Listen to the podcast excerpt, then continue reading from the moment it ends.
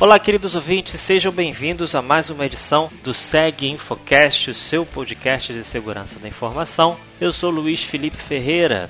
O SEG Infocast é um oferecimento da Clave Segurança da Informação e também do portal SegInfo, que você pode acessar em seguinfo.com.br e também nas redes sociais facebook.com.br seguinfo e também twitter.com.br seguinfo. Entra lá e você vai se manter informado sobre as principais notícias de segurança da informação.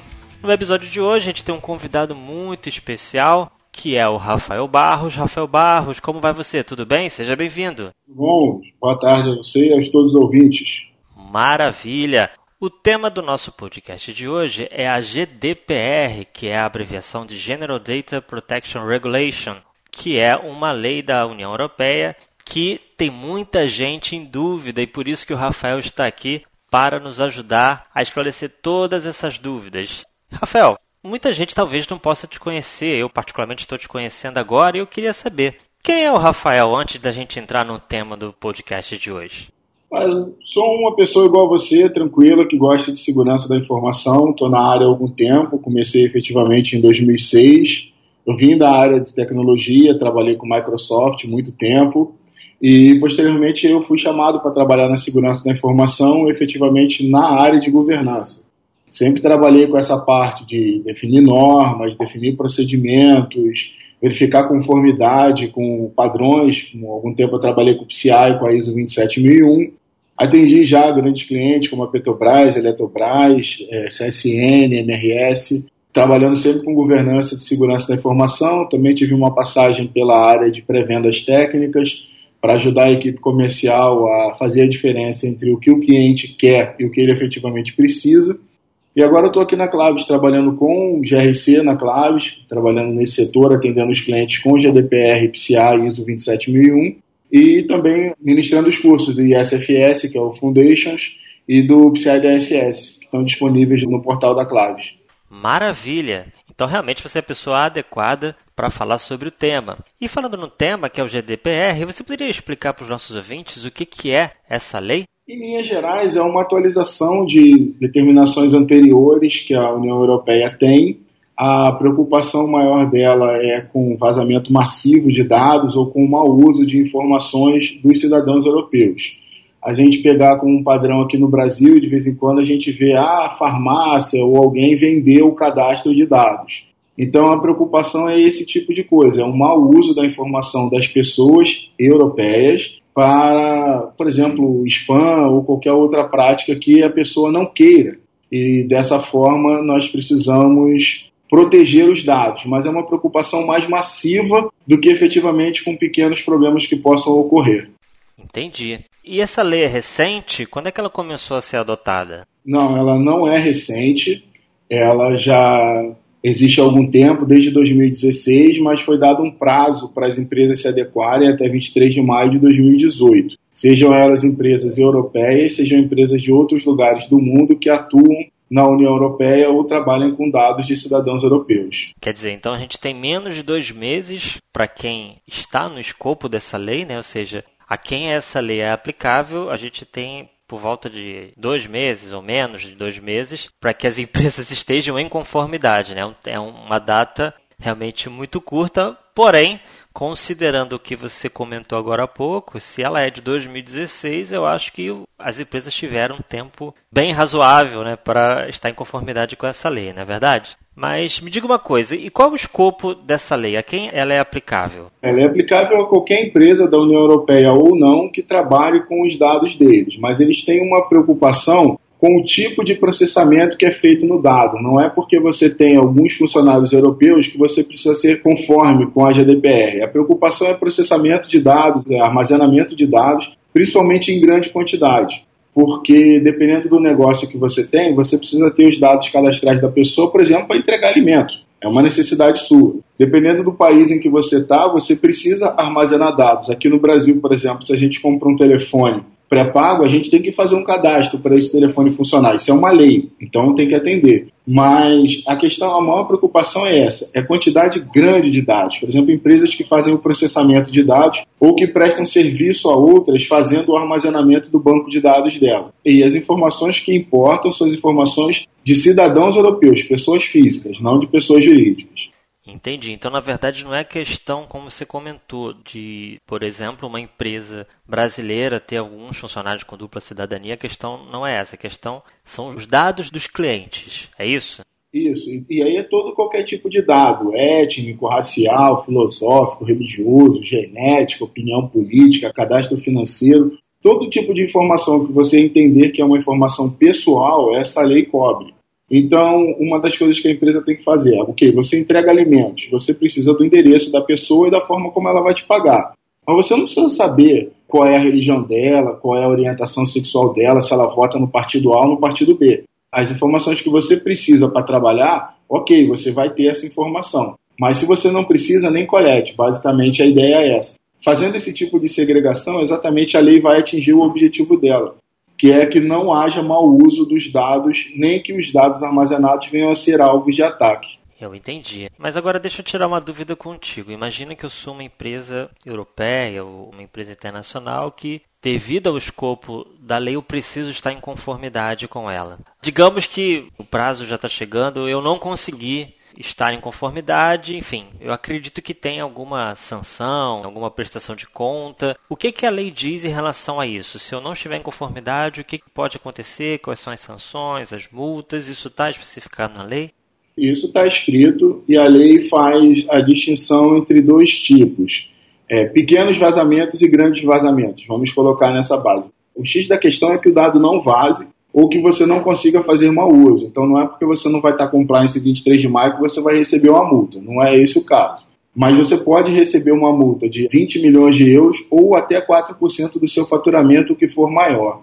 Mas o objetivo da lei, efetivamente, não é multar ninguém, não é fazer coleta, como a gente diz no Brasil, que tem a indústria da multa. Não é esse o objetivo. O objetivo é realmente obrigar as empresas a ter processos de segurança que garantam que a informação das pessoas ela só foi hospedada de acordo com o que foi aprovado pelo dono da informação, que é a pessoa física, e que ela só é utilizada para atender alguma regulação legal ou uma necessidade legítima de trabalho. Ela não tem como objetivo multar, mas a multa acontecerá para as empresas que não a atenderem da forma como ela orienta. Assim como o PCI, que não é uma lei, força as empresas que usam cartão de crédito a estarem em conformidade, essa lei também exige isso. Então eu te pergunto, devido à criação dessa lei, você acredita que tenha um aumento da maturidade de segurança da informação nas empresas europeias? Eu acredito que você tenha contato né, com empresas, enfim, que estão nesse trabalho de conformidade. Você tem visto isso? Como é que está o mercado em relação a isso? Como é que estão as empresas? Você tem visto essa mudança? Na verdade, a maior parte das empresas na Europa ou não, não vai atingir o prazo. Muitas empresas não souberam que a GDPR tinha um prazo para entrar no ar, outras não se adequaram. Mas a, a, questão, assim, independente de ser a empresa estar lá ou a empresa estar aqui, a maturidade da segurança ela é bastante variável. Quando a gente vê os grandes vazamentos de dados que aconteceram nos últimos anos, a grande maioria foi nos Estados Unidos, que é tido como um país que está bem à frente em termos de segurança. Então, realmente é caso a caso, mas as últimas pesquisas mostram que menos de 50% das empresas vão conseguir atingir esse prazo. Não porque elas não tenham controles de segurança da informação internos, nessa parte a maioria delas tem. O problema é atender ao direito dos usuários. Essa é a parte que eu digo mais difícil da GDPR, porque o usuário tem que te dar consentimento para fazer as coisas e normalmente por comodidade até, o que, que as empresas fazem? Elas já vêm com aquilo marcado. Eu posso te mandar e-mail, eu posso fazer, e a gente é obrigado a lei desmarcar. Na GDPR é invertido. Você tem que perguntar ao usuário o que, que você pode fazer com o dado dele e deixar claro para ele que você vai fazer isso. Então a gente tem aí um esforço de programação muito grande para mudar como um app trabalha, como um website trabalha e também não tornar cansativo. Imagina você com tanto nível de dado sensível, você fazer cada pergunta dessa, a pessoa vai desistir no meio do questionário e vai procurar teu concorrente. Então, essa parte é a mais difícil, atender o que o usuário pode decidir. não efetivamente fazer a proteção dos dados, porque fazer a proteção dos dados as empresas já têm essa maturidade. A maior dificuldade realmente é dar ao usuário os direitos que a GDPR deu para ele. Então você acredita que tem a relação a questão do risco, ou seja, por uma questão econômica, como você comentou?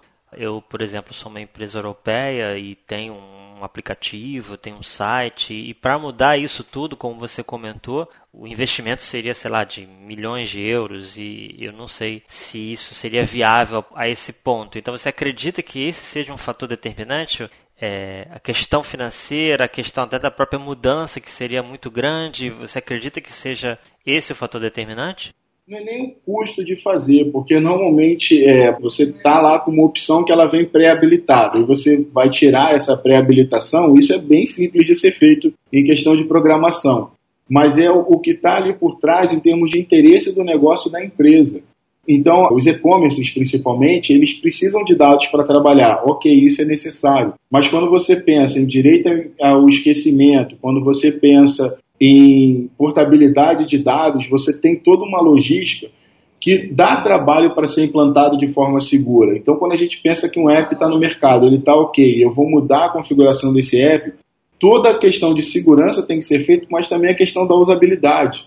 Então, fazer essas adequações de forma que o usuário ele continue comprando e ele entenda qual é o dado que ele está dando para você por que, que ele está dando, sem que isso se torne uma experiência maçante para o usuário final, isso é a parte mais difícil de ser feita. Essa parte da usabilidade, muito mais do que a parte da segurança em si. Sem dúvida.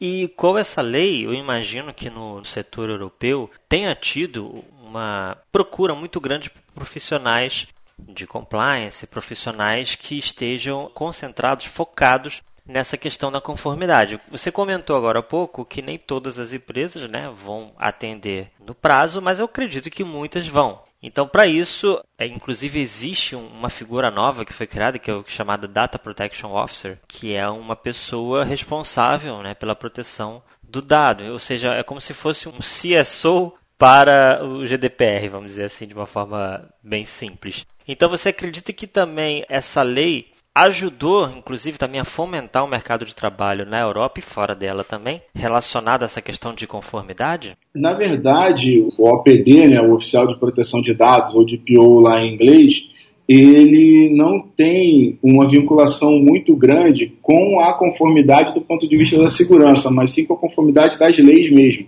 A orientação da GDPR é praticamente que ele seja um advogado que tenha conhecimento das legislações de privacidade, sejam dos países europeus, sejam dos países que fazem negócio. Por exemplo, os Estados Unidos têm uma lei, a PII, como a gente chama aqui no Brasil, que é voltada para a privacidade, só que o escopo é muito menor que o escopo da GDPR.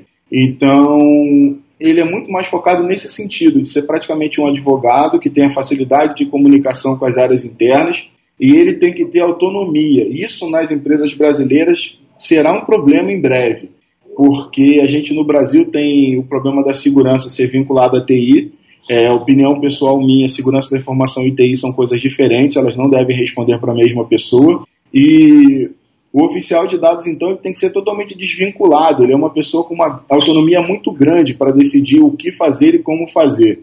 É, para as empresas brasileiras, isso vai ser uma quebra de paradigma, porque a gente ainda tem uma cultura lá do tempo da colônia do chefe, do índio, e isso aí vai ser um problema meio grave para as empresas brasileiras. Falando nas empresas brasileiras, a Claves já tem alguns clientes aqui no Brasil que também precisam estar em conformidade com a GDPR ou se alguma empresa brasileira precisa estar em conformidade, como é que a Claves pode ajudá-las? Como seria essa visão da Claves em questão de conformidade, por exemplo, dessa lei? E você também citou a ISO 27001 e o PCI DSS, que também a Claves trabalha com esses frameworks. Então eu te pergunto, como é que a Claves pode ajudar os clientes brasileiros? Então, aí eu não vou poder te dar o nome do cliente, né? É uma questão de confidencialidade. Sem dúvida. Mas a gente tem um cliente que faz processamento de dados de cidadãos europeus, é o negócio dele, fazer o processamento de dados.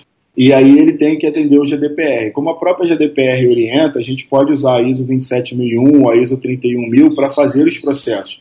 Então, o que a Claves faz é isso, é trabalhar a ISO 27001, porque não adianta também você achar que está protegendo o banco de dados e a aplicação está tudo ok. Não é assim. Você tem todo o contexto de processos, tecnologias e pessoas para fazer segurança da informação. E a ISO 27001 dá esse norte. E como a gente trabalha o PCI DSS, a gente tem a vantagem de utilizar alguns controles que o PCI DSS dá com detalhes técnicos sobre criptografia, sobre transmissão segura, gestão de chaves. Então a gente pode trazer esse conceito do PCI DSS para as informações que a empresa trabalha. Mas a nossa recomendação também oriunda do PCI DSS é a redução do escopo. Então, se você não precisa do dado, apaga o dado, para de coletar o dado. Só vai armazenar aquilo que efetivamente é necessário porque aí o seu escopo de proteção é muito menor e quanto menor o seu escopo, mais fácil de você atingir essa conformidade. É porque se você realmente tiver um escopo muito grande, realmente fica bem difícil você estar em conformidade em um tempo tão curto, né? Quer dizer, você vai precisar de um, um tempo bem mais extenso para conseguir atingir um escopo muito extenso. Rafael, eu queria te agradecer pela sua presença aqui no nosso podcast e gostaria que você, por favor, deixasse as suas considerações finais, o contato, se alguém quiser saber mais informações sobre a GDPR. E queria saber se você gostaria de dar mais alguma dica adicional para os nossos ouvintes. Não, o contato é o contato.claves.com.br, que é o nosso ponto único de acesso. É muito mais fácil, que você pode tentar falar comigo ou com outra pessoa e a gente pode estar num cliente, num evento, não vai conseguir te atender. Mas pelo contato a gente tem uma equipe que faz isso. Na questão da GDPR, a melhor coisa que a empresa pode fazer é realmente contar com a ajuda de um advogado para entender como a lei se aplica ao seu ambiente. Ela é traduzida em todas as línguas da União Europeia, mas é o português de Portugal. Mas a gente consegue entender o que está escrito nela e aí verificar efetivamente o que, que a empresa precisa fazer e de que forma. Porque a GDPR ela não vai contra as leis do país. Então, se você tem que atender SUSEP, Basileia, Banco Central, a ANP não tem problema, você pode atender as regulações locais e adequar a GDPR. E sempre trabalhar com a ideia de procurar claves para trabalhar por conta da ISO 27001, porque ela vai te dar os controles do teu entorno. E se você precisar qualificar o teu pessoal, aí na Claves a gente tem o ISFS, a gente tem curso de teste de invasão, a gente tem a possibilidade de mandar uma equipe no teu ambiente para entender o que está acontecendo e te ajudar a estruturar isso de acordo com as orientações que você recebeu do teu advogado, para que você aproveite a GDPR para aumentar a maturidade da tua empresa, não apenas vou tratar o mundinho GDPR, não, utilizar a GDPR como uma alavanca para aumentar a maturidade de segurança da empresa como um todo, porque como é, as informações são muito diferenciadas, dá para utilizar um controle como o CIEM, por exemplo, para você monitorar muito mais do que os dados da GDPR, e aí a Claves pode te ajudar nisso com certeza. Maravilha. E lembrando esse assunto que o Rafael comentou agora há pouco, a questão do treinamento da ISFS, é, esse também já foi tema aqui do podcast do Segue Infocast, foi o episódio 51. Se você quiser saber maiores informações sobre essa certificação, entra lá no nosso site segueinfo.com.br e procura lá os episódios anteriores do Segue Infocast no episódio 51 você vai ouvir a entrevista com o Rafael Barros. Eu gostaria de agradecer muito a presença dele, obrigado por ter aceito o nosso convite. E se você ainda ficou com alguma dúvida, entre em contato com a gente, segue a gente lá no Facebook, facebook.com.br seguinfo e também no Twitter, twitter.com.br seguinfo. É isso aí pessoal, ficamos por aqui, até o próximo episódio, um grande abraço, tchau tchau!